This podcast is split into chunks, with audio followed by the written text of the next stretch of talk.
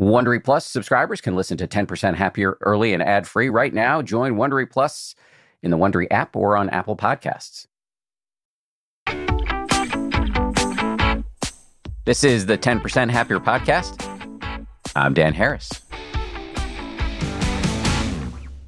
Hey, hey, the title of today's episode, I will admit, is a bit of a bait and switch. We're calling the episode Why I'm Not a Buddhist, but personally, I do call myself a Buddhist. We went with it because it happens to be the title of a recent book whose author you're going to hear from today. Before I introduce my guest, though, just a little bit of background here. As a journalist and as a human, I deeply value skepticism. To be clear, not nihilistic, burn it all down cynicism, but instead a good natured challenging of ideas, both other people's ideas and my own. I don't espouse these beliefs just because I think being skeptical is the right or ethical thing to do although I do think it's right and ethical, but also because I think it's the wisely selfish thing to do. Life is better, in my experience, when you're not putting yourself through the subtle pain of dogmatism, clinging to beliefs that you know somewhere in your psyche may not be fully supportable. Also, life is more interesting when you open your mind to input from other people. So today I'm going to try to walk the walk on this. I invited on a guy named Evan Thompson, who wrote the aforementioned book, Why I'm Not a Buddhist. The very title is challenging, given that I have long called myself a Buddhist. In his book, Evan takes a hard run at people who have profoundly influenced my thinking, including Sam Harris and Robert Wright, both previous guests on this show. Given how smart Evan is, and you will hear this, wrestling with his ideas has forced me to ask the question Have I fully thought through calling myself a Buddhist? A little snippet from his bio here. Evan Thompson is a writer and professor of philosophy at the University of British Columbia in Vancouver. He works on the nature of the mind, the self, and human experience. His work combines cognitive science, philosophy of mind, phenomenology, and cross cultural philosophy, especially Asian philosophical traditions.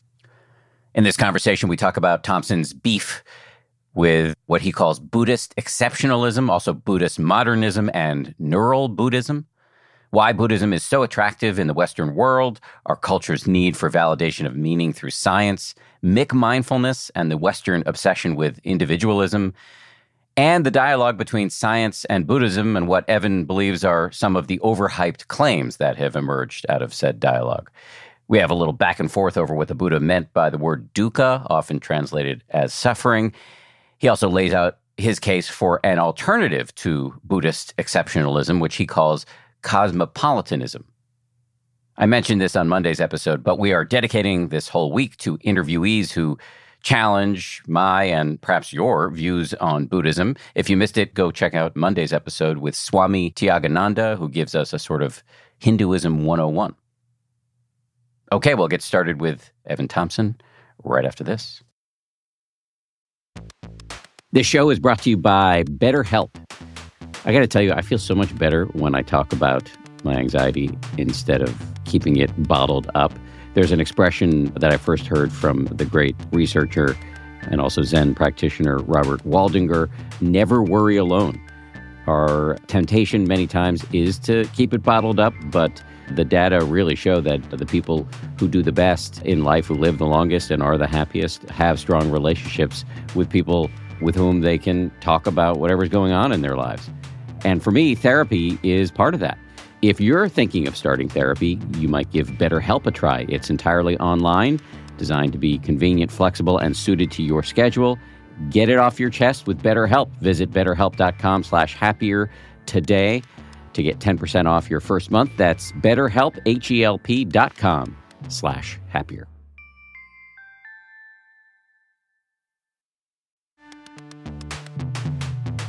As they say at Amica, empathy is our best policy. Whether you need auto, home, or life insurance, they're ready to help you protect the things that matter most to you. They're a mutual company, customer owned, in service to you. Amica representatives are here when you need them, and you can take comfort knowing a real person will be there on the phone to take care of you because the greatest measure of their success is your satisfaction.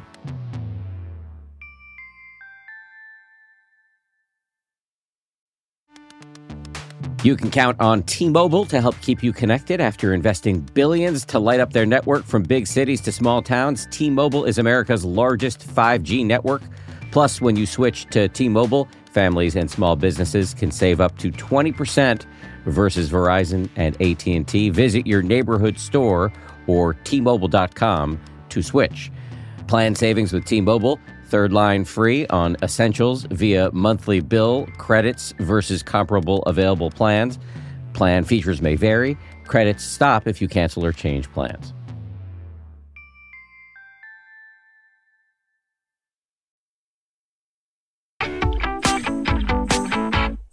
Hello, Evan Thompson. Welcome on board. Hi, thanks for inviting me. It's a pleasure.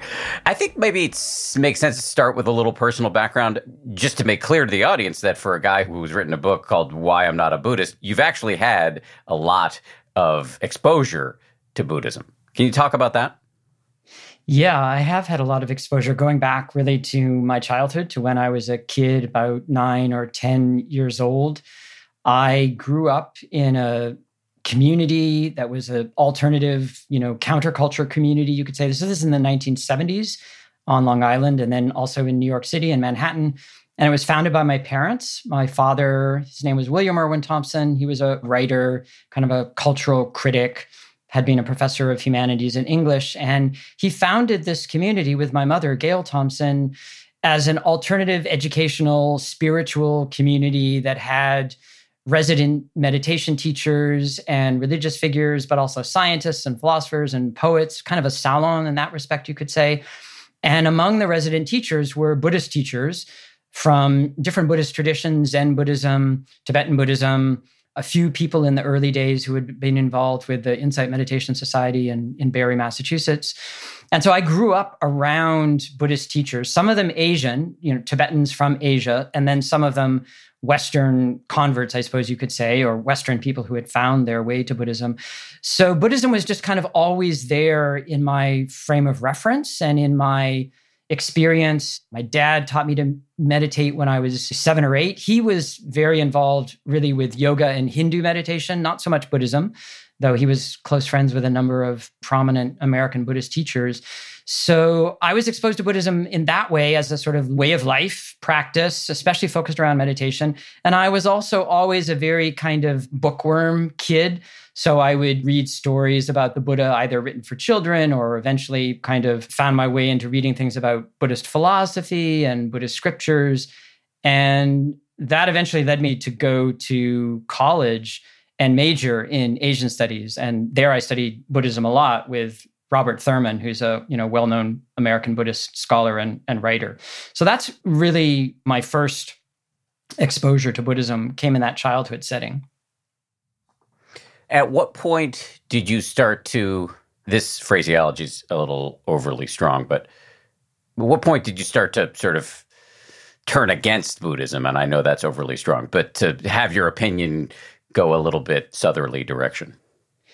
Yeah, I wouldn't say I turned against it. So in my book, Why I'm Not a Buddhist, I try to frame it in terms of this idea that I consider myself a friend to Buddhism and I want to be a good friend. And so a, a good friend is someone who points out critical things that you don't want to let pass. So that's how I think of it myself. But in terms of how I arrived at that point, that was actually a, a, long journey over many years. It's still an evolving journey for that matter.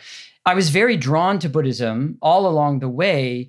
And it was when I became involved in the dialogue between Buddhism and science, particularly neuroscience, the brain science of meditation. So this is much later in my life, starting around 2001, 2002, 2003, that I became involved with the Mind and Life Institute and the work that it has done to promote conversations between, especially the Dalai Lama and Western scientists, and to promote and support the scientific study of meditation, my misgivings really crystallized at that phase about how the science Buddhism dialogue had been evolving. And prior to that, I had explored, I suppose, more personally, trying to connect myself to different Buddhist communities. But I always felt uncomfortable that there was a kind of exoticism, or you could say fetishizing, a kind of uncritical way of thinking about Buddhism that I found exemplified in these communities that in my book I call Buddhist exceptionalism. And so this is the idea that, oh, Buddhism isn't really a religion, it's a philosophy, it's a way of life, it's a therapy, it's a mind science, You hear different ways of this thought is expressed. And because it's not a religion, it's therefore superior to other religions. Like you know Christianity or Islam or Judaism or Hinduism. And this I found very difficult to accept because the behavior that I witnessed and that I also participated in was obviously religious behavior. It was ritual, there was iconography, there was chanting. And I grappled with this for a long time. And it was when I became more aware of the history of how Buddhism came to the West and the particular form that modern Buddhism took in North America and how Buddhism was, you could say, promoting itself culturally, that was when my misgivings kind of really crystallized. And so my target became this way of thinking that I call Buddhist exceptionalism, which I think distorts Buddhism. I think Buddhism is a, a very rich and important tradition, but it's a religious tradition.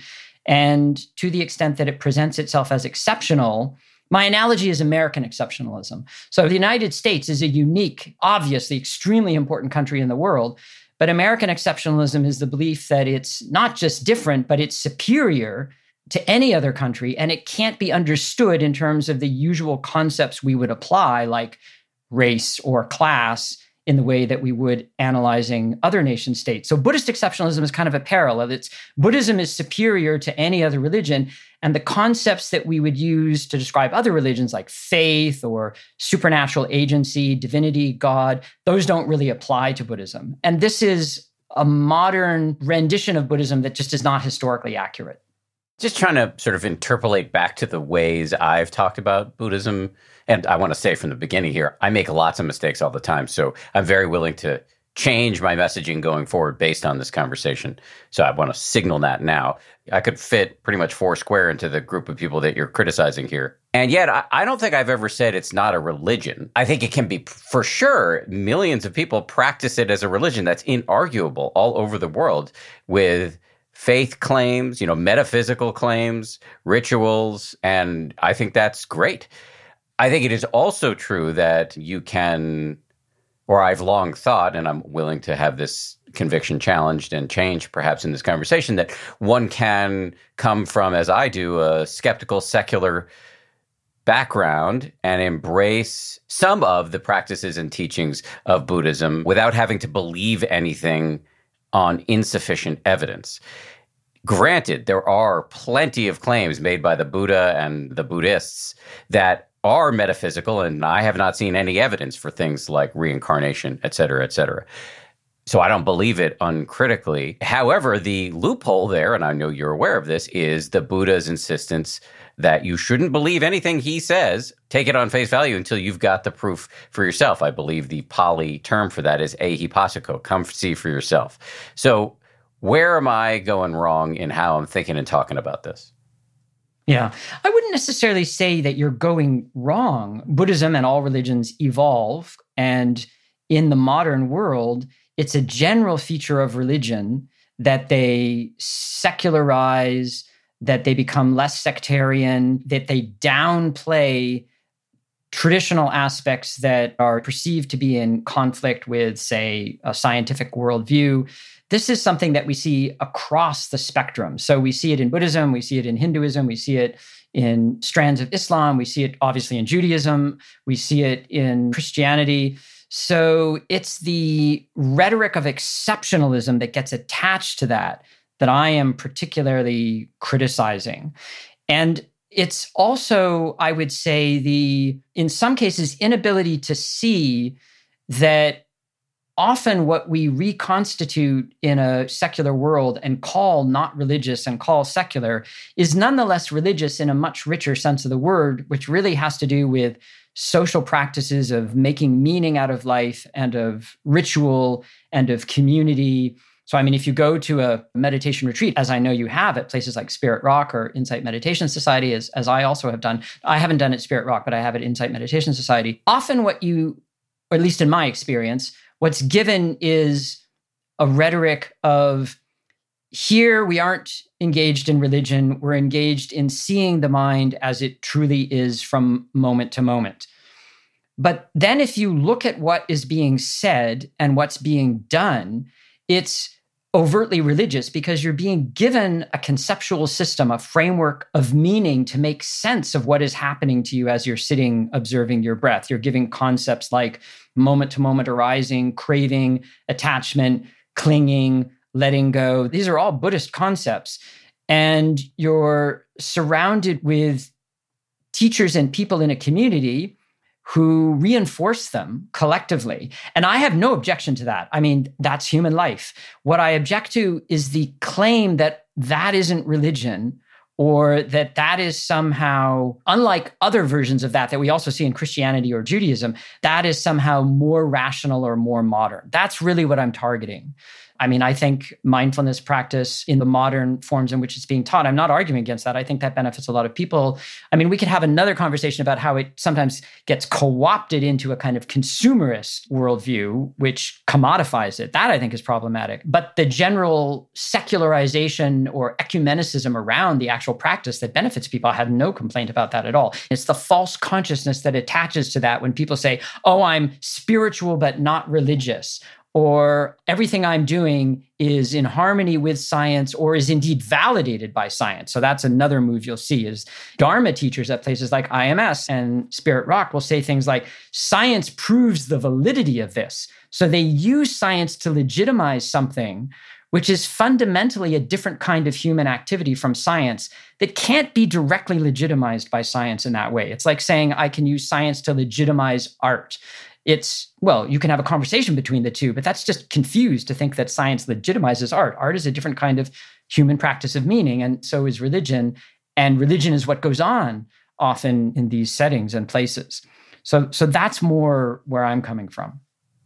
You said a lot there that i want to i did No, but it, I, that's not a criticism. That you said a lot of fascinating stuff there, and I want to give it enough airtime to really um, explore it, including this idea of science legitimizing meditation or Buddhism, and also your concerns about the commercialization of the practice. I may be on the wrong side of history on both of these things, so let's get to them. But let me just touch on this idea that you talked about when you go on a meditation retreat, and I think this is probably true when you even use certain meditation apps that you're being sold you would argue this idea that you're seeing reality as it is but there's an overlay of what you are calling religious concepts like craving and moment to moment awareness or what the buddhists call dependent origination or cause and effect. This is happening because that happened before this and so you can actually see that when you look more closely at your present moment experience, you can see how there is this chain of causality. And I'm just wondering are those concepts like craving and clinging, are those actually religious? I buy that this is a system, a schema, but I don't know if it's any more religious than, say, I don't know, I take a spin class and they're using lots of verbiage to describe my position on the bike. Yeah. Okay. Great. That's a good question. So, maybe we should just set aside the word religion just for a moment because it's a problematic word and people use it in different ways and scholars define what they mean by religion in different ways.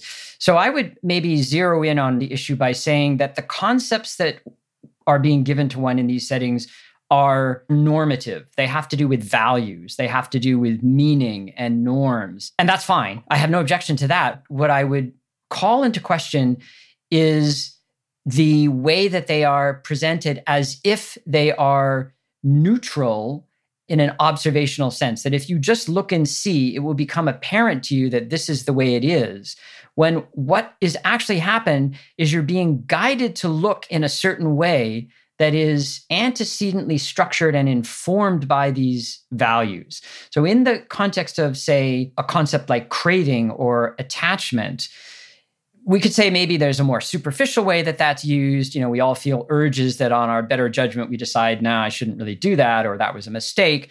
But at a deeper level of thought, where the concept is coming from in Buddhism, it really has to do with a vision of the world as fundamentally prone to suffering, as fundamentally, because things are impermanent and conditioned in the Buddhist language, that is, they come to be through causes and conditions and they're wholes that are made up of parts, they're compounded, that such things are inherently unsatisfactory because if you attach to them, you can never be satisfied.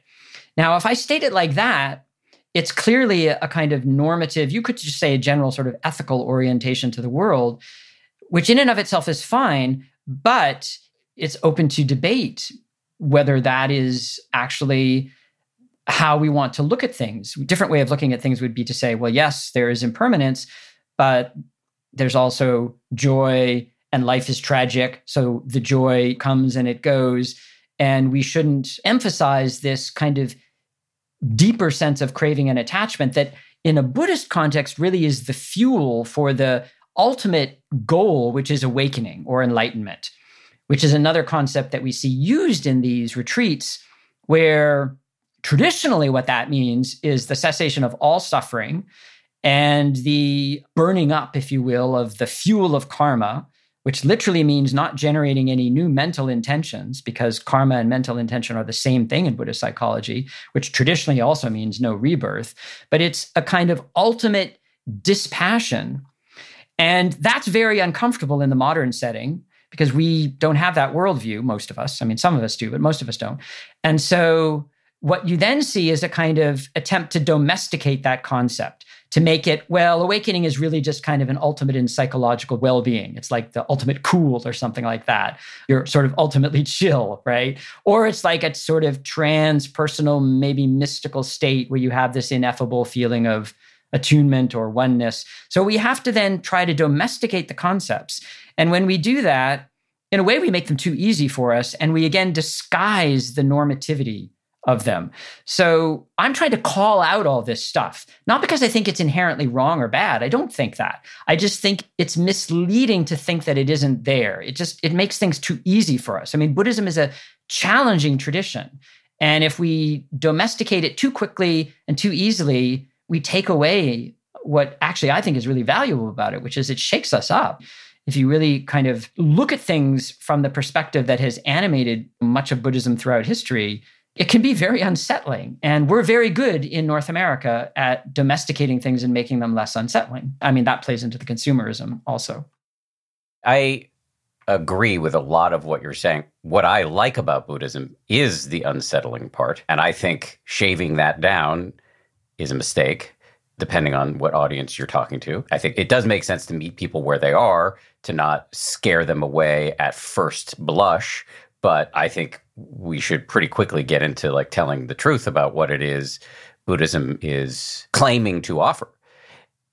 And I agree that as soon as you get into talking about enlightenment, from what I can tell, having not experienced it myself, even fractionally, that seems to be like I feel reasonably comfortable saying that's a religious claim, although science, you know, there's been some brain scan activity, you know, uh, MRI research uh, on the brains of meditators. And so that some of that's pretty interesting, although I know you have some criticism of it. But I guess where you lose me a little bit, though, is in describing kind of the shallower end of the pool, the what I would call not very religious end of the pool, where you go on a meditation retreat or you listen to any Buddhist teacher and they say, yeah, the term of art is suffering.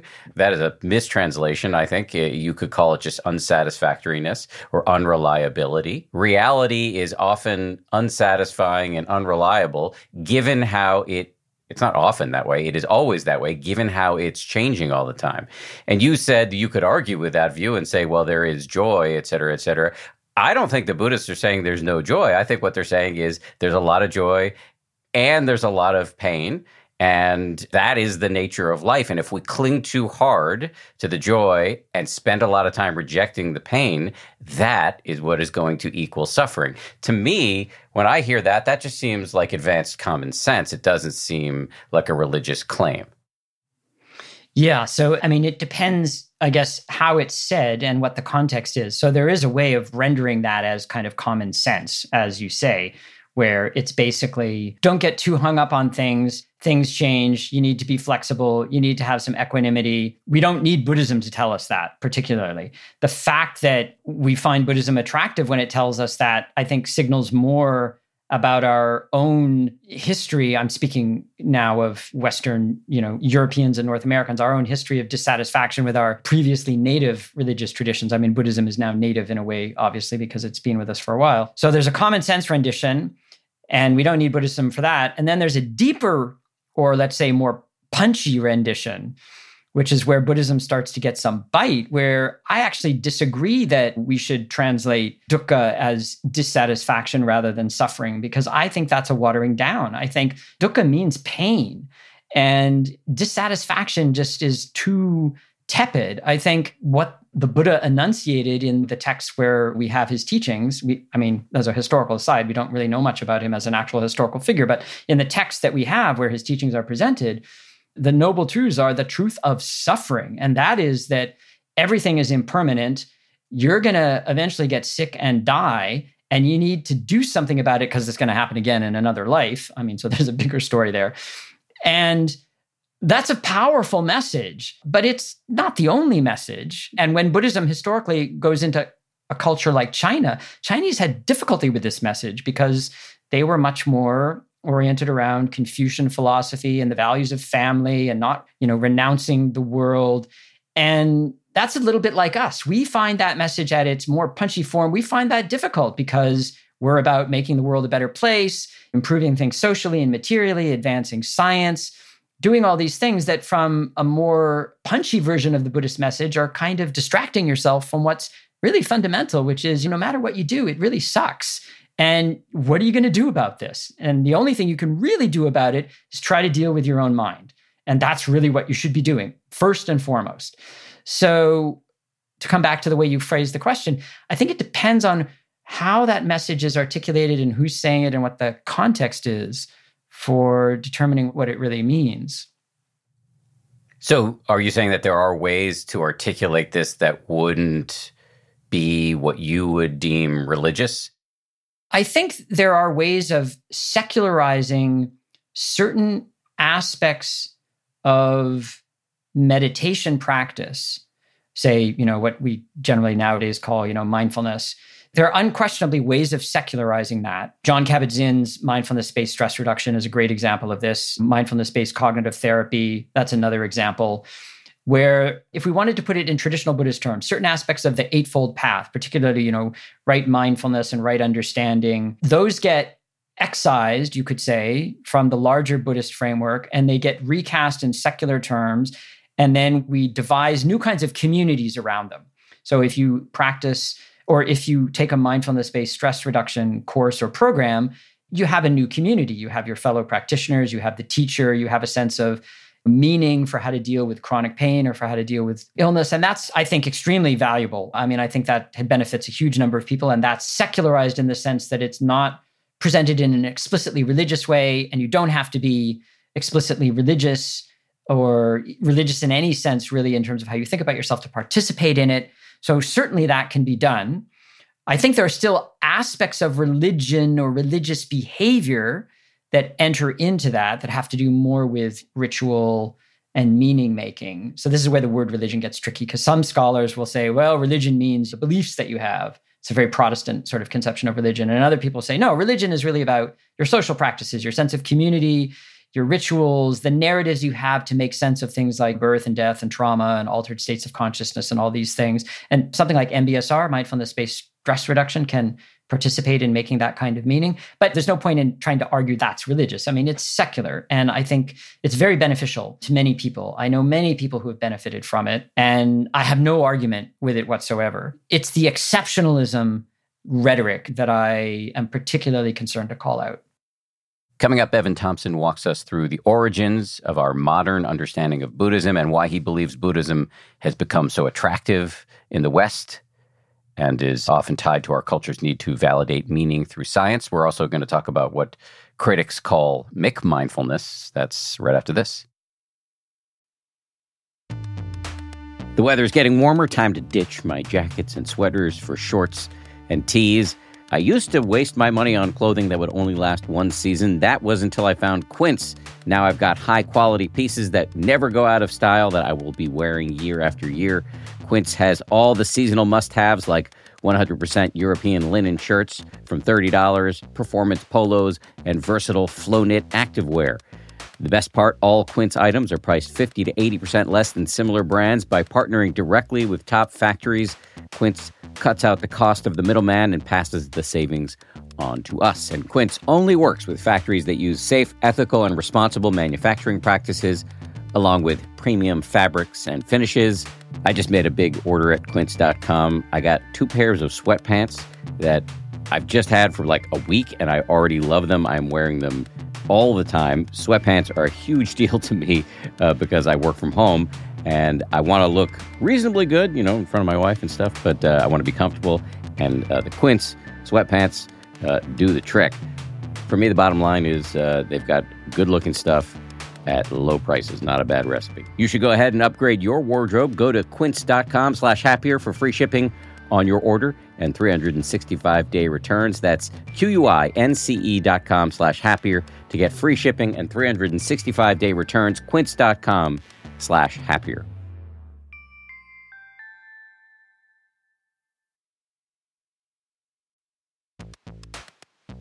We're driven by the search for better. But when it comes to hiring, the best way to search for a candidate isn't to search at all. Don't search, match with Indeed. If you need to hire, you need Indeed.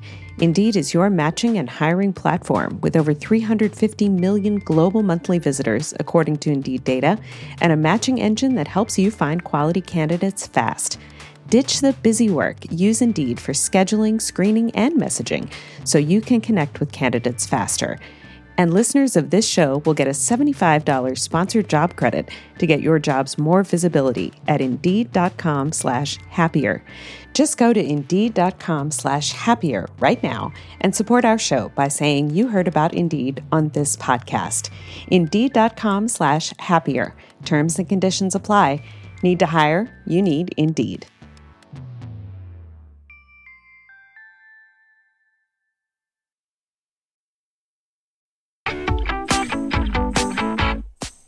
Let's go back to this Buddhist exceptionalism. I believe you also use the term Buddhist modernism, and I don't know if there's some difference there. Can you talk about the roots, the history that led us to this situation where we have what you're calling Buddhist exceptionalism and, and maybe also Buddhist modernism?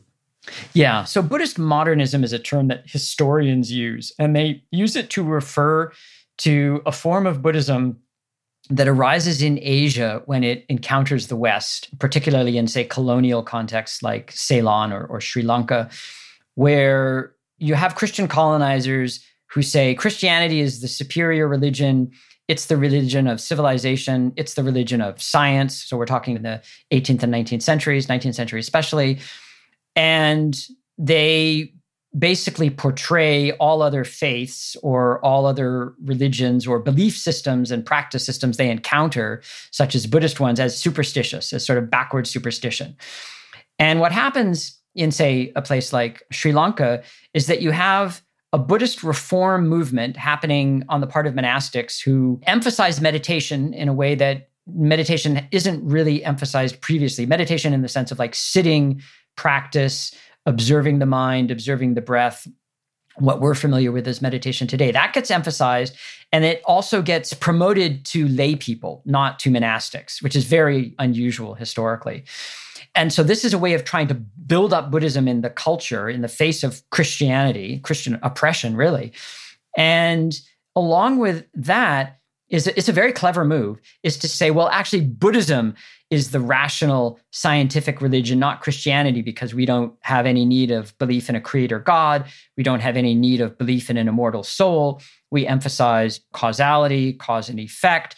And so when buddhism travels to the west and gets exported to the west it's those aspects that get emphasized which are very appealing to westerners of course because they're in a kind of protestant culture where they're dissatisfied with a lot of traditional Christianity, especially Christianity mediated by priests, say. So the idea that you have kind of a direct personal pipeline to some spiritual reality that you could access through meditation. This is extremely appealing to us. And we think of it as, oh, that's what Buddhism really is and has always been, when it's a very innovative modern presentation of Buddhism that's in a way been designed to counter the West. And so it comes to the West, people love it, and then it gets exported back to Asia. And you get this like back and forth ping pong kind of translational phenomenon. And that becomes the Buddhism that we know in the modern world. There's a Japanese version of this that has to do with Zen, which is a little bit different, but it has some similar features. In the Zen case, so a, a writer like D.T. Suzuki, you know, very important Buddhist scholar and writer about Zen in the 20th century, he's very influenced by American transcendentalists like Thoreau and Emerson and American philosophers and psychologists like William James. And he takes their concepts about experience and he uses them to understand what Zen is about.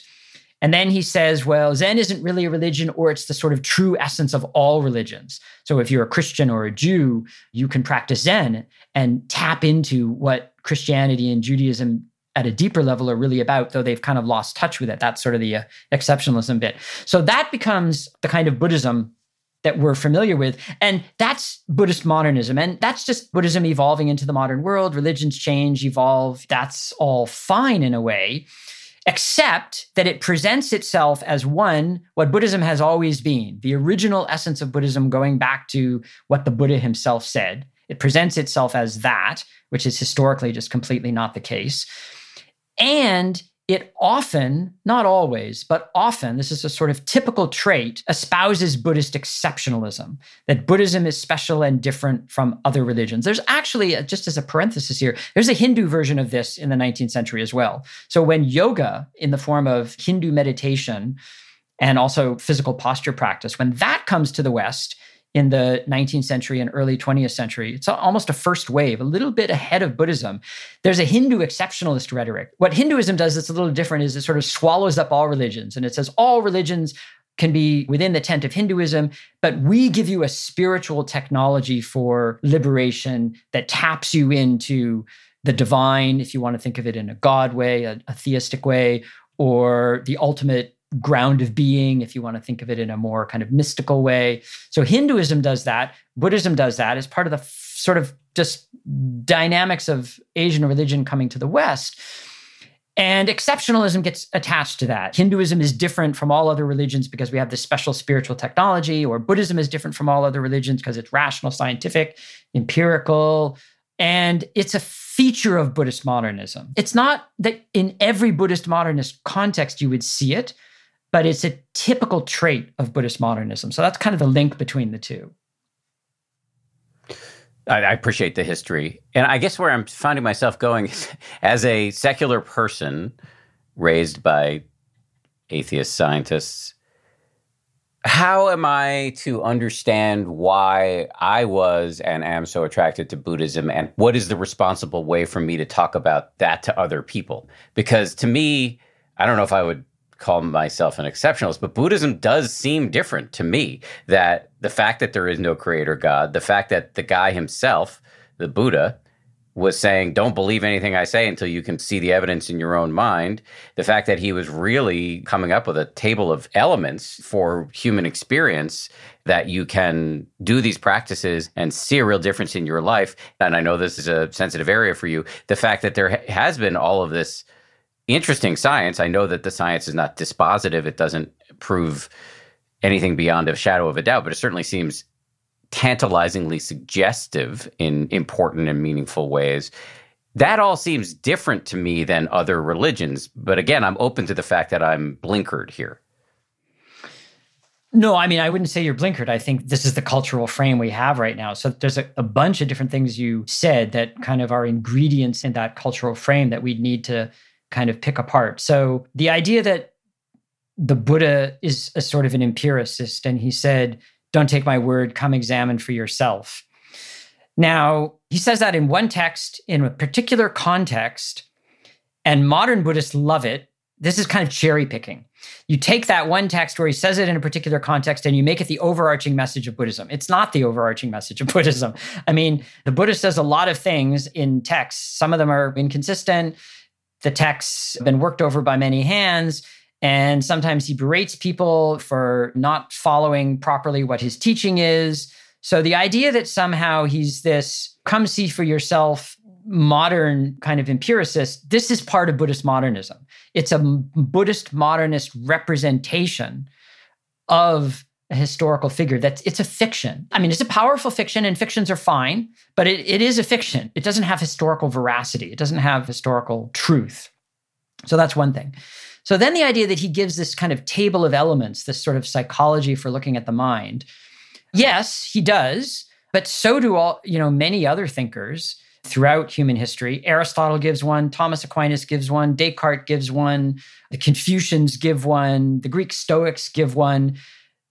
All of these are normative. They all have to do with here's a way of looking at the mind to orient your attention to what you should be valuing. And the Buddhist one emphasizes that what makes up the body and mind are really impersonal. You feel that there's a self, but actually everything that makes you up is impersonal and it's impermanent. And then it guides you to re understand your experience in that framework.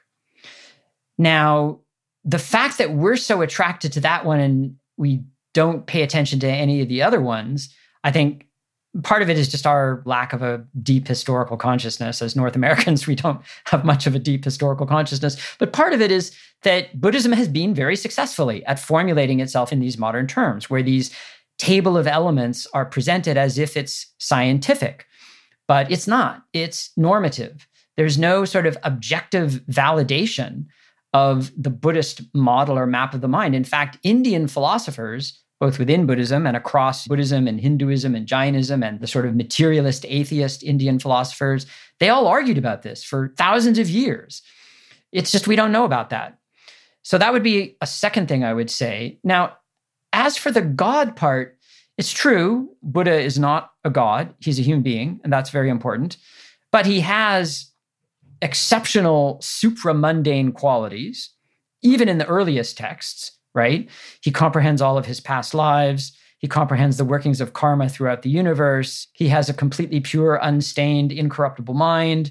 And as Buddhism evolves, especially in Mahayana Buddhism, this so called greater vehicle of Buddhism that develops in India and goes to East Asia and also to Central Asia and Tibet, we have divine Buddhas. We have celestial Buddha beings who are deities, basically. They're not creator gods, but they're deities. So Buddhism is very successful at hiving off all of this and presenting itself in the modern world. Again, I don't have an objection to religions changing and transforming to meet modernity, but there are Christian versions of this. There are Jewish versions of this. There are Hindu versions of this. There are Muslim versions of this. So then the question becomes okay, so why is Buddhism so particularly attractive to us? And when I say that, I mean, I feel that attraction too and have felt it. So my own grappling with all of this is my own trying to like come to terms with with this, especially being raised in a kind of weird 70s eclectic syncretic context. So why is Buddhism so attractive? Well, there I think it's just we have to tell a kind of historical story that we have some very charismatic, bright Americans who come from kind of secular Jewish backgrounds where science is really valued. And they go to Asia in the 60s and 70s and they come under the influence of very charismatic Buddhist modernist Asian teachers and they bring it back and it meets a felt need. And that's kind of where we are today. And again, I have no quarrel with that. I mean, that's how religions have always worked. They've always evolved and, and transformed. But I want us to understand this. I want us to see it for what it really is and not kind of whitewash over it in the exceptionalist ways and in the ways that then, so this might segue us into the other thing you mentioned, the ways that then think that science proves this or validates this. So then we get the move, which is okay, but look, we can study meditation using the tools of human neuroscience, brain scans, and electrophysiology, and we can see that meditation has significant effects on the brain. So, first thing to say is that evidence is interesting it's a lot more tentative than the hype around it. We really need to distinguish cultural hype from the science. The scientists themselves know this. I'm not criticizing the scientists, though sometimes, without mentioning names, some of them participate in a little bit of the hype. But, you know, scientists are cautious, careful, rigorous, honest people, and they know that hype is one thing, science is another.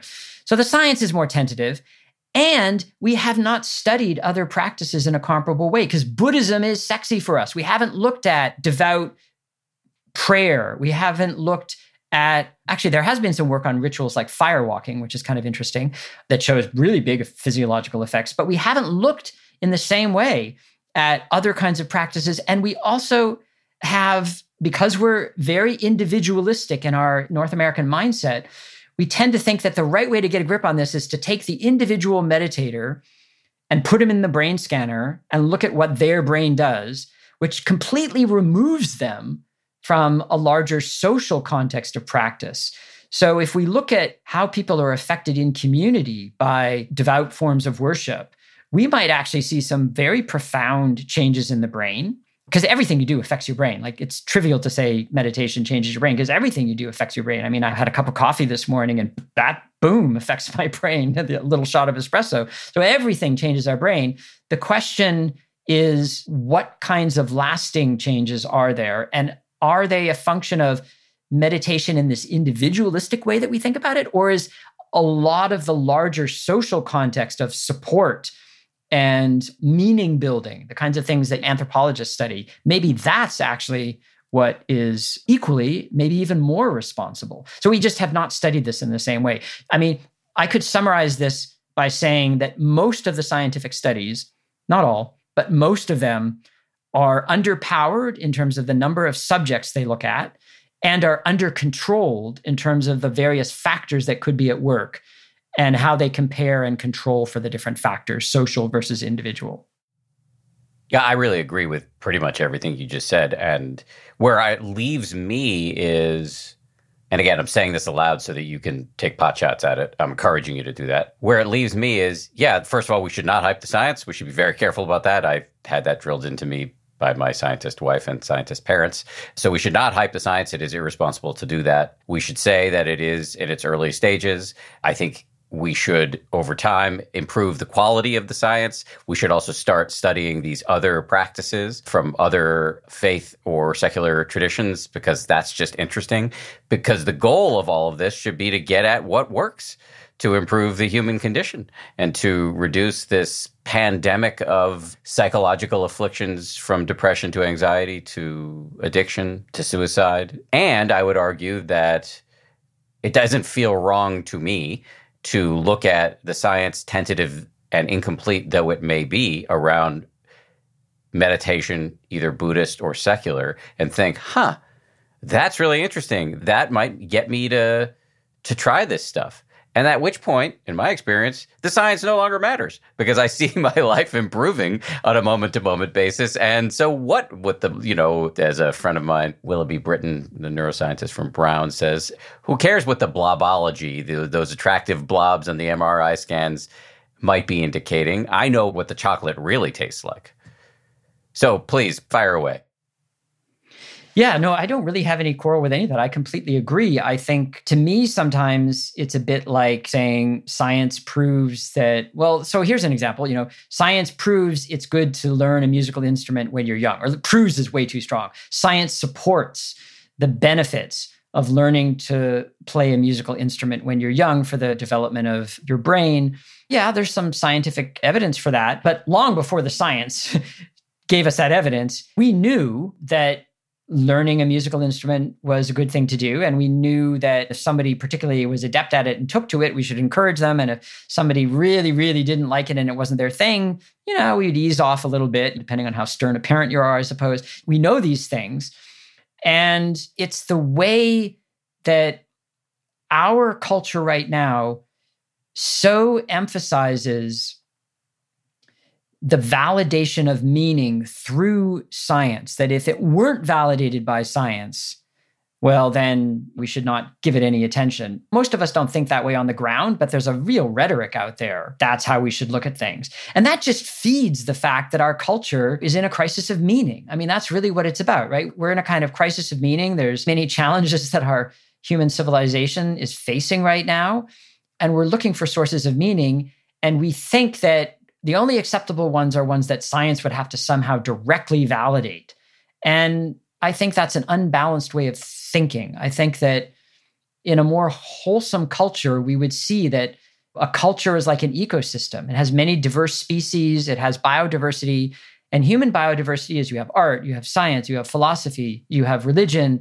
And, you know, they can come into friction with each other but they need to support each other and learn to get along. And that's not by science validating every other one as the sort of ultimate arbiter of what's important. That would be, I suppose, one thing I would want to emphasize as just part of my own message, I suppose you could say. Can I jump in on that?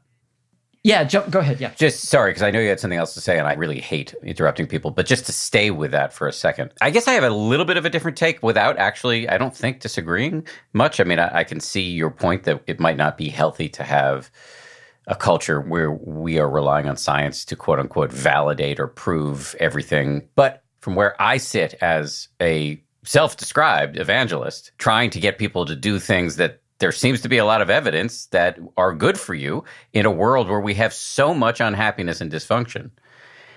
If I take as a given that science is kind of the lingua franca, the coin of the realm, then it's very useful for me to be able to say, yeah, there's this evidence. It's not dispositive, it's not proof beyond a shadow of a doubt, but it's pretty interesting that there is this long and tantalizing list of health benefits that may accrue to people who do this practice. That's really useful for me as an evangelist, and I feel okay about that. But again, I'm open to having my mind changed.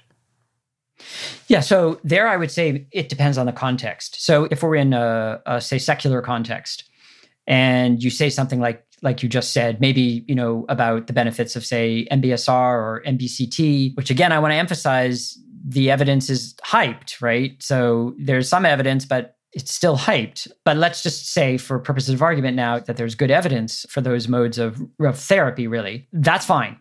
It's when we're in a religious context, like IMS or Spirit Rock or a Zen Center, and we get a religious teacher or a religious figure certifying their religion by claiming science validates this.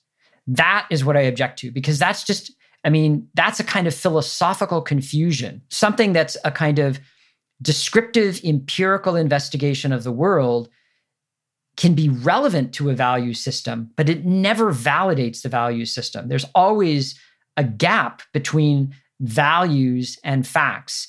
It takes work to connect them, and you don't ever derive one from the other. So it's this idea that somehow the science now shows. I mean, let me put it this way when that kind of statement is made, science is being used to proselytize or to preach. And that I object to. For what it's worth, and it might not be worth much, having done a non-trivial amount of retreats, but certainly not all of the retreats in the world, I never actually heard anybody say that, nor do I think I've heard any of our hundreds of guests say that. But I could have missed it for sure because I miss a lot. But that's just the thought that's coming to mind right now. It's certainly not uh, proof of much. I mean, that's good. I'm glad to hear that, that you haven't heard that because I've heard it a lot. I mean, it may be because I'm in context where that message is going to be presented more. You know, the meditation retreats I've done, they tend to have a lot of scientists present and clinicians. A lot of times, this is presented in a context where people do clinical psychological work or psychiatry, and that message sometimes gets presented a lot in those contexts. But I mean, I'm happy to hear that you haven't heard that so much. Yeah, mostly. I mean, certainly the way I would discuss it with people who are clinicians, and I'm not a clinician, I'm not a scientist. So, what the way I would describe it as just a pretty close to a schmo is there seems to be some interesting evidence that, again, is not dispositive and it's intriguing. It's worth taking a look at as you try to treat people who are in extremis. Anyway, I did interrupt you as you were endeavoring to make a separate point. So I want to give you a chance to make that point. All right. So that point, the separate point or the second point was going to be that I definitely agree and think it's important that these practices let's just you know call it mindfulness help people deal with life crises and suffering. I mean your descriptions in your books uh, of your own experience are very moving.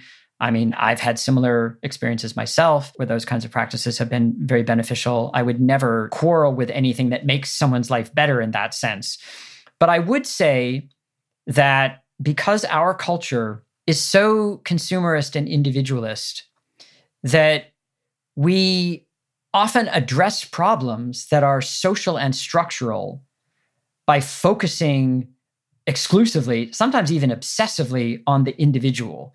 So, this is in the world in which we're talking, this is what the word McMindfulness is used to designate, is that we have a kind of commodification of aspects of meditation practice and mindfulness and it's imported into systems or structures where people are suffering, where their suffering is just not adequately addressed by doing mindfulness all by themselves in their office cubicle, because there's a larger structural issue of inequity or injustice at play, and that needs to be addressed. So, yes, I mean, individuals should do what makes their lives better and makes them suffer less within, of course, an ethical framework of doing this. But let's not use that as a way of covering over or failing to see that there are often larger political, systemic, structural issues that aren't addressed by those things at an individual level. I mean, I know there can be a range of different political viewpoints about how to fix these things or which ones are the problems. That's, a, of course, a different kind of discussion. But I'm just signaling the fact that there are those kinds of structural issues. And they're kind of papered over when you just say, well, if you pay attention to your breath and practice mindfulness meditation every day for 20 minutes in the morning and 20 minutes in the evening or whatever, you're going to feel better. I mean, yeah, you might feel better, but some of your stress might not really be best addressed that way. There might be bigger things at play. Yeah, well, I mean, I think I agree with all of that. And let me respond and encourage you again to take pot shots at what I say, nitpick, whatever. Because if I'm wrong, I want to know it sooner rather than later. My view on that is, you know, I've always described myself as a sort of a maximalist when it comes to human flourishing. I'm not a meditation fundamentalist. I think it's one tool among many psychotherapy, medication, access to nature, friendship, meaningful work, exercise, uh, healthy diet without being obsessive about it. These are all levers that we should be pulling, as well as meditation if you're into it. So that's one thing. As it pertains to the McMindfulness beef that meditation, as it's often sold, plays right into the Western obsession with individualism. I think I kind of share that, which is why I'm a really increasingly vocal proponent of adding in a practice that was often taught right alongside mindfulness, as far as I understand, in traditional Buddhism, but is now, I think, in the mindfulness craze, de emphasized to the detriment of the movement or whatever you want to call it, and certainly to the detriment of practitioners, I think, which is the Brahma Viharas or loving kindness practice, where you are boosting your capacity for warmth toward yourself and everybody else. And I think that, first of all, I mean, I'm going to cite the science, which I know with you is dicey, but that science, as early as it may be, seems to indicate in a very interesting way that love is not a factory setting. It's a skill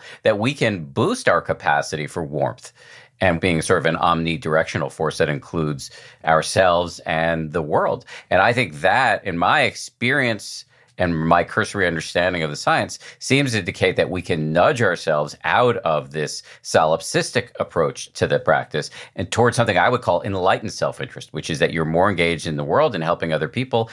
And that, in fact, helps you. And you get on this virtuous upward spiral, not in perpetuity, but you have greater access to that. So please fire away at that. Yeah. So, I mean, the Brahma Viharas come from particular discourses of the Buddha or where the Buddha is presented as giving a discourse. And there's kind of an interesting question about how they fit into other forms of Buddhist meditation practice over historical periods. I would say that the modern version that you encounter in the form of loving kindness meditation, metta practice in the insight meditation communities, I think that's very much a Buddhist modernist practice. I think that's probably been crafted in, you know, I could stand corrected by historians of meditation on this, but I think that the way that we practice that today is very much a modern in- innovation. That's not a criticism. That's just a that's just a description. And of course, I have no quarrel with the claim that love, kindness, empathy, that these are skills. I think all ethical traditions in human thought view them as skills, secular and religious. And the home base where you learn them is in the family, or where that's where you're supposed to learn them anyway, is, is in the family. And then you kind of radiate them outwards. I have no quarrel with that. The modern metta practice, I'm a bit more ambivalent about because often I find that feeds or plays into our cultural narcissism. There we are sitting in the sphere of our own inner mind, radiating out warmth and compassion to somebody that we're mentally simulating or imagining does that directly translate into being a better person in the world mm, i don't know it might be beneficial but it could reinforce and fuel our, you know, self-preoccupation and narcissism. The whole idea of self-compassion that we see, I have real problems with the concept of self-compassion. I think compassion is a complicated thing that it isn't one thing. It's made up of a bunch of different mental components and skills and focusing on yourself and being kind to yourself and feeling compassion to yourself, not beating yourself up, not berating yourself. I mean, yes, there's a sort of common sense way in which, sure, that's good. But then the whole idea of turning it into a practice in our individualist, consumerist culture, I think feeds into our narcissism, where these practices reinforce a kind of self preoccupation. So I'm kind of skeptical about the self compassion metta stuff. I have to say, I mean, this is neither here nor there in terms of like an argument or making a case, but I find those practices kind of off putting just personally. I find them forced. I find them kind of sanctimonious. I find them mannered. They don't really resonate with me. I've learned a lot more about how to be a good person and how to be kind by dealing with like my teenagers berating me for my shortcomings. I'm not a big fan of those practices, I gotta say. Well, I have not here to convince you to do them. I had a very negative reaction to the practices at first myself. But I found that getting over myself and doing them has actually been really helpful. And again, I'm not an expert in all of the scientific research on metta, but from what I've seen, it's intriguing. Again, I want to stress it's not dispositive, it's not conclusive, but it seems to be intriguing and it seems to have physiological, psychological, and behavioral. And again, there's more work that needs to be done, but it is intriguing to me. And if you don't like the Buddhist modernist version of loving kindness, there are Tibetan versions, Lojong, et cetera, et cetera, that you can try. And I guess what, as it pertains to self compassion, I, while I acknowledge it could for sure, given the rampant individualism in our culture, be torqued and perverted into reinforcing individualism. My understanding of how it works, both in speaking to practitioners and being a practitioner myself, is that if it is reinforcing individualism, it is a misunderstanding. That in fact, the warmer you can be towards yourself, the less seriously you can take yourself, the more open you are to seeing that the self is not as solid as you may have thought in the first place, that can open the door to a healthier relationship to other people. And so that's how it's certainly it's played out in my mind and I believe again without having these studies at hand that there's some evidence to support this. Yeah, I mean, that's the theory for sure. I think in terms of the evidence, again, there's a few studies. We don't have sufficient power in the studies and sufficient controls in comparison to other things. But if we don't want to gripe about that, I'm not trying to argue that people shouldn't do those practices. I'm not trying to tell people what they should do at all, actually. I'm trying to sound a cautionary note that the way that those practices are presented and enacted, I think can feed our narcissism and individualism. And that's what I want us to be vigilant about. But I certainly am not saying if it works for you, don't do it. I would, I mean, I would never say something like that. Well, I, I agree with your call for vigilance on that, given how strongly the culture is encouraging us to be self obsessed.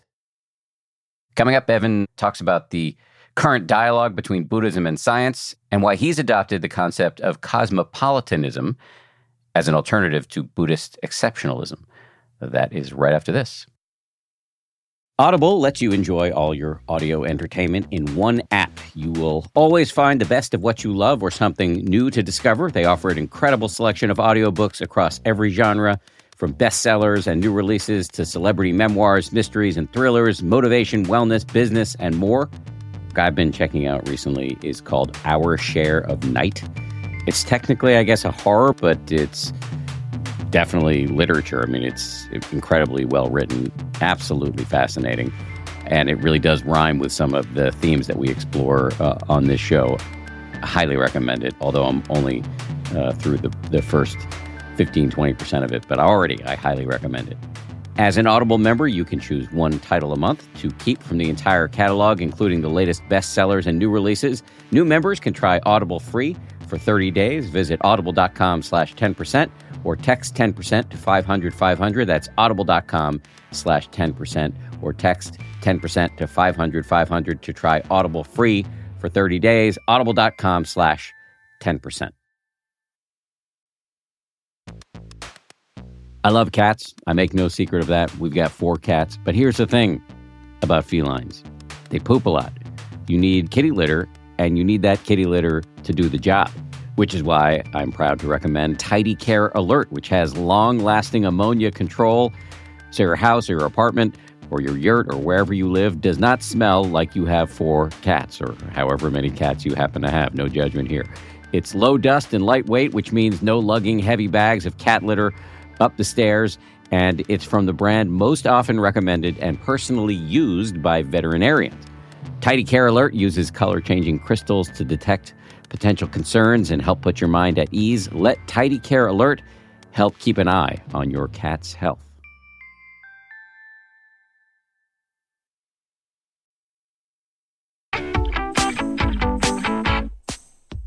I'm a little sheepish that we've gotten this far in the interview and I haven't asked you about your more positive view because uh, I've forced you to spend a lot of time running down aspects of Buddhism, but you do have an alternative that you're arguing for instead of arguing against something. And the alternative is cosmopolitanism. Could you please hold forth on that?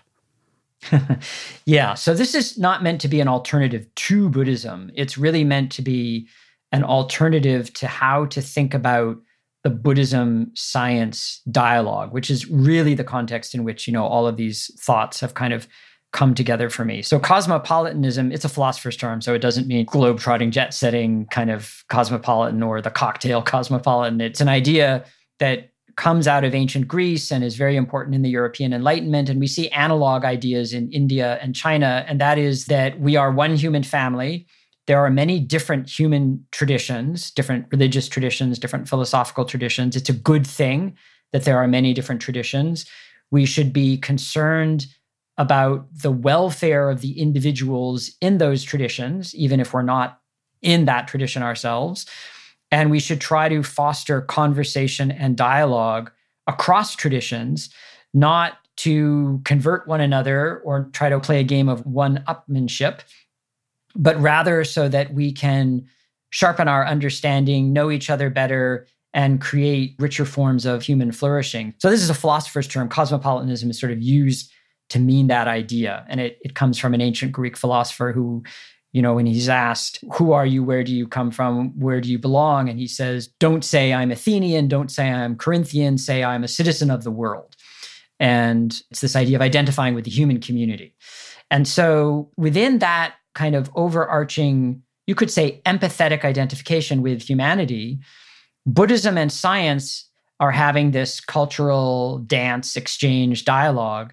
And rather than trying to use science to justify Buddhism or use Buddhism to kind of uh, embellish science, which is what I saw happening in the Buddhism science dialogue a lot, it's more important to see them as different frameworks of understanding where Buddhism is inherently a, a value system and to let them critically interact and engage with each other, where instead of thinking it's always about science showing Buddhism to be correct or incorrect for that matter, um, thinking about it as a two way dialogue in which the Buddhist tradition or any other tradition participating in the conversation can challenge some of the assumptions of science, not to be anti science, but to say, well, the scientific way of looking at the world isn't the only way of looking at it, that there's always a larger ethical question about knowledge, given that knowledge in some sense is infinite.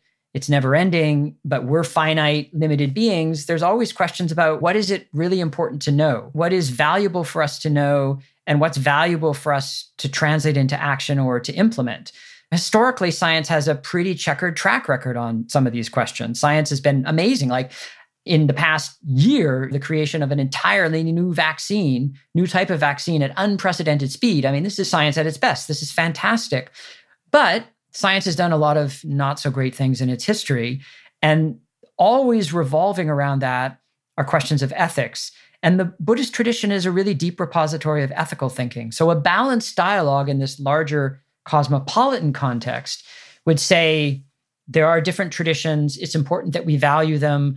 We don't try to reduce one to the other. We don't try to legitimize or justify one in terms of the other. We let them engage in a really open, no holds barred kind of conversation where they improve each other. And I mean, historically, I think that is the aspiration of the Buddhism science conversation. That's what everybody sort of strives for. But often it, it falls short of that because people fall back into a way of thinking where they think, oh, it's really about science validating Buddhism, or it's about Buddhism sort of embellishing science. And so cosmopolitanism is a philosophical framework that uh, allows us to step back and kind of give a bigger picture of what we should be doing. So the last chapter of my book, Why I'm Not a Buddhist, kind of sets out that idea and uses it as a way for really trying to actually promote the Buddhism Science Conference, but seen in this different cosmopolitan light. Is there never any utility to having science look at what the physiological and psychological benefits of meditation, Buddhist or otherwise, might be as a way to signal to skeptical folks who could otherwise benefit from the practices that maybe they ought to have a look? It depends on context. I think there's a benefit to looking at practices that have been secularized. I think it's different to look at practices in a religious context if your aim is to somehow show that what's being done within the religion is scientifically arguable for. I mean, like take studies of long term Tibetan Buddhist meditators where in some studies we see Tibetan Buddhist monks who've devoted their life to Buddhism, but we see very interesting differences in brain activity compared to novice meditators.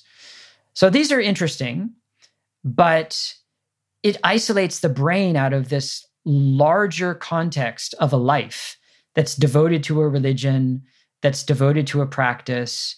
And so if we think, oh, what we see in these neuroscience studies somehow proves the way of life, that I think would be misguided.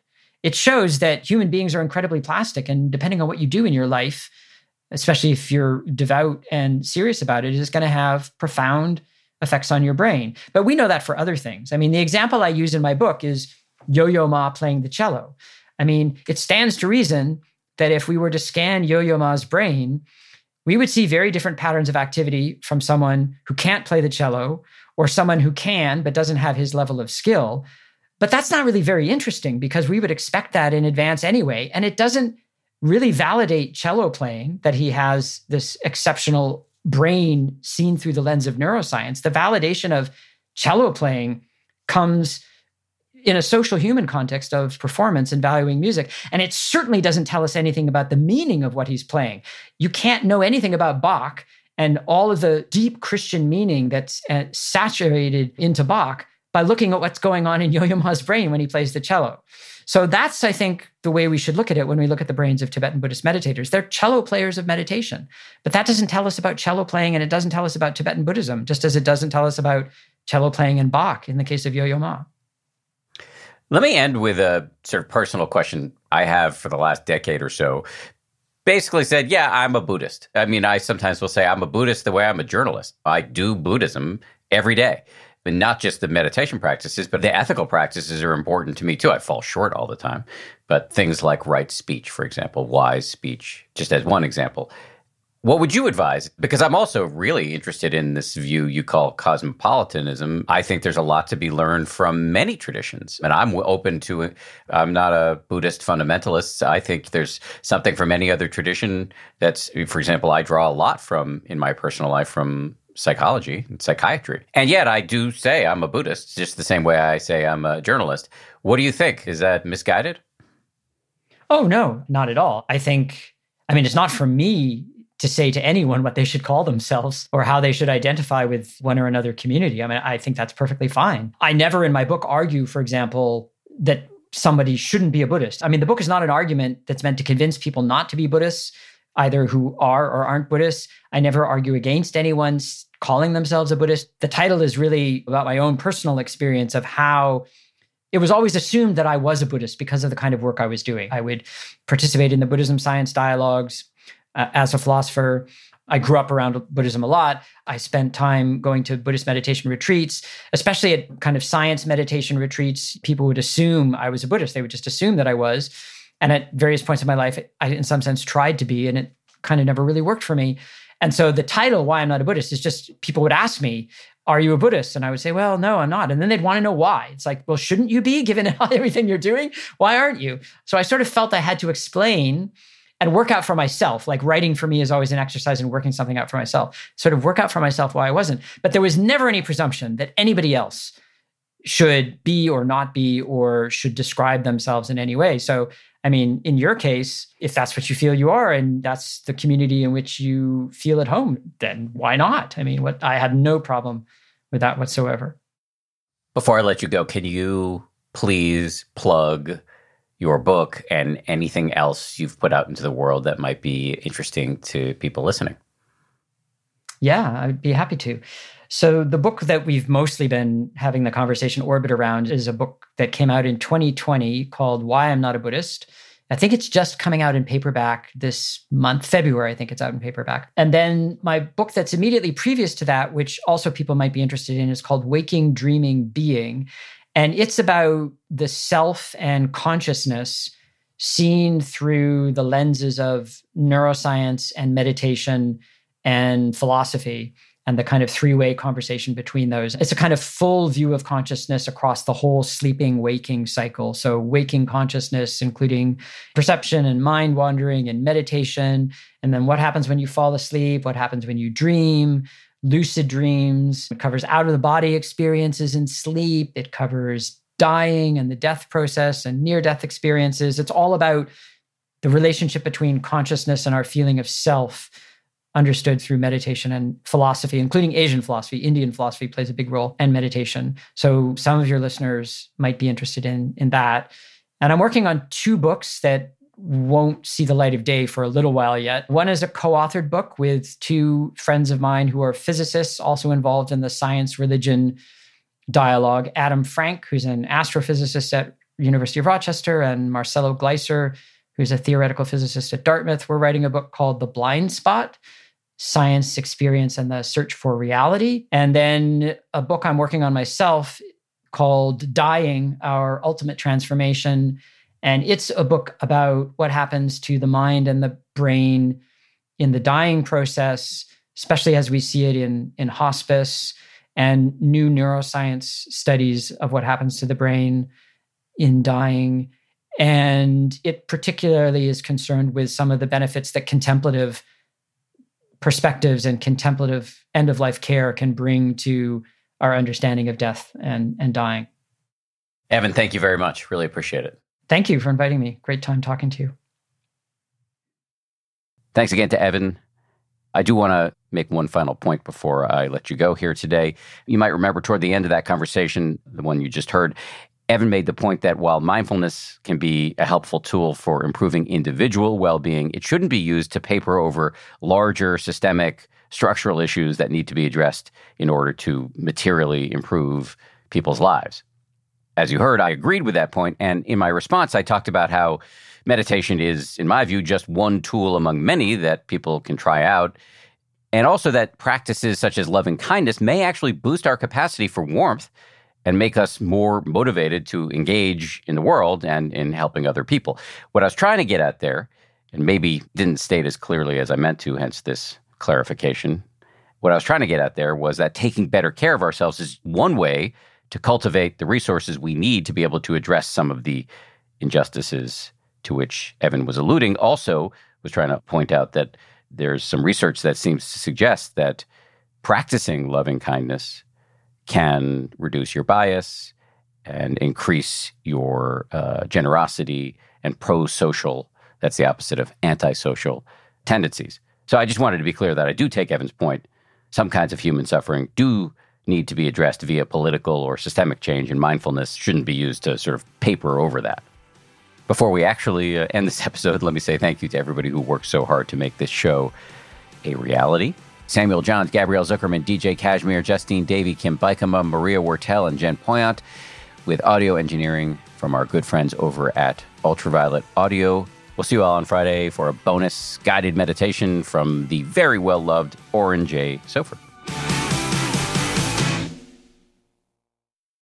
If you like 10% Happier, and I hope you do, uh, you can listen early and ad free right now by joining Wondery Plus in the Wondery app or on Apple Podcasts. Prime members can listen ad free on Amazon Music. Before you go, tell us about yourself by filling out a short survey at wondery.com/survey. For more than two centuries, the White House has been the stage for some of the most dramatic scenes in American history. Inspired by the hit podcast American History Tellers, Wondery and William Morrow present the new book, The Hidden History of the White House. Each chapter will bring you inside the fierce power struggles, the world altering decisions, and shocking scandals that have shaped our nation. You'll be there when the very foundations of the White House are laid in 1792, and you'll watch as the British burn it down in 1814. Then you'll hear the intimate conversations between FDR and Winston Churchill as they make plans to defeat Nazi forces in 1941. And you'll be in the Situation Room when President Barack Obama approves the raid to bring down the most infamous terrorist in American history. Pre order The Hidden History of the White House now in hardcover or digital editions wherever you get your books. Once upon a beat. Remember those stories and fables that would capture your imagination and you couldn't wait to see how they would unfold? And now, when you read them as an adult, you think some of these old tales could use a fresh spin. We have a perfect podcast to bring you the stories you remember, remix, and reimagine for the kids in your life today. Join me, DJ Few, and my trusty turntable, Baby Scratch, as we spin up new tales in the New Kids and Family podcast, Once Upon a Beat. Yeah. Wondery and Tinkercast are bringing you a jam packed, music filled weekly party where hip hop and fables meet. It's Once Upon a Beat. Follow Once Upon a Beat on the Wondery app or wherever you get your podcasts. You can listen to Once Upon a Beat early and ad free right now by joining Wondery Plus in the Wondery app or Wondery Kids Plus in Apple Podcasts. Once Upon a Beat.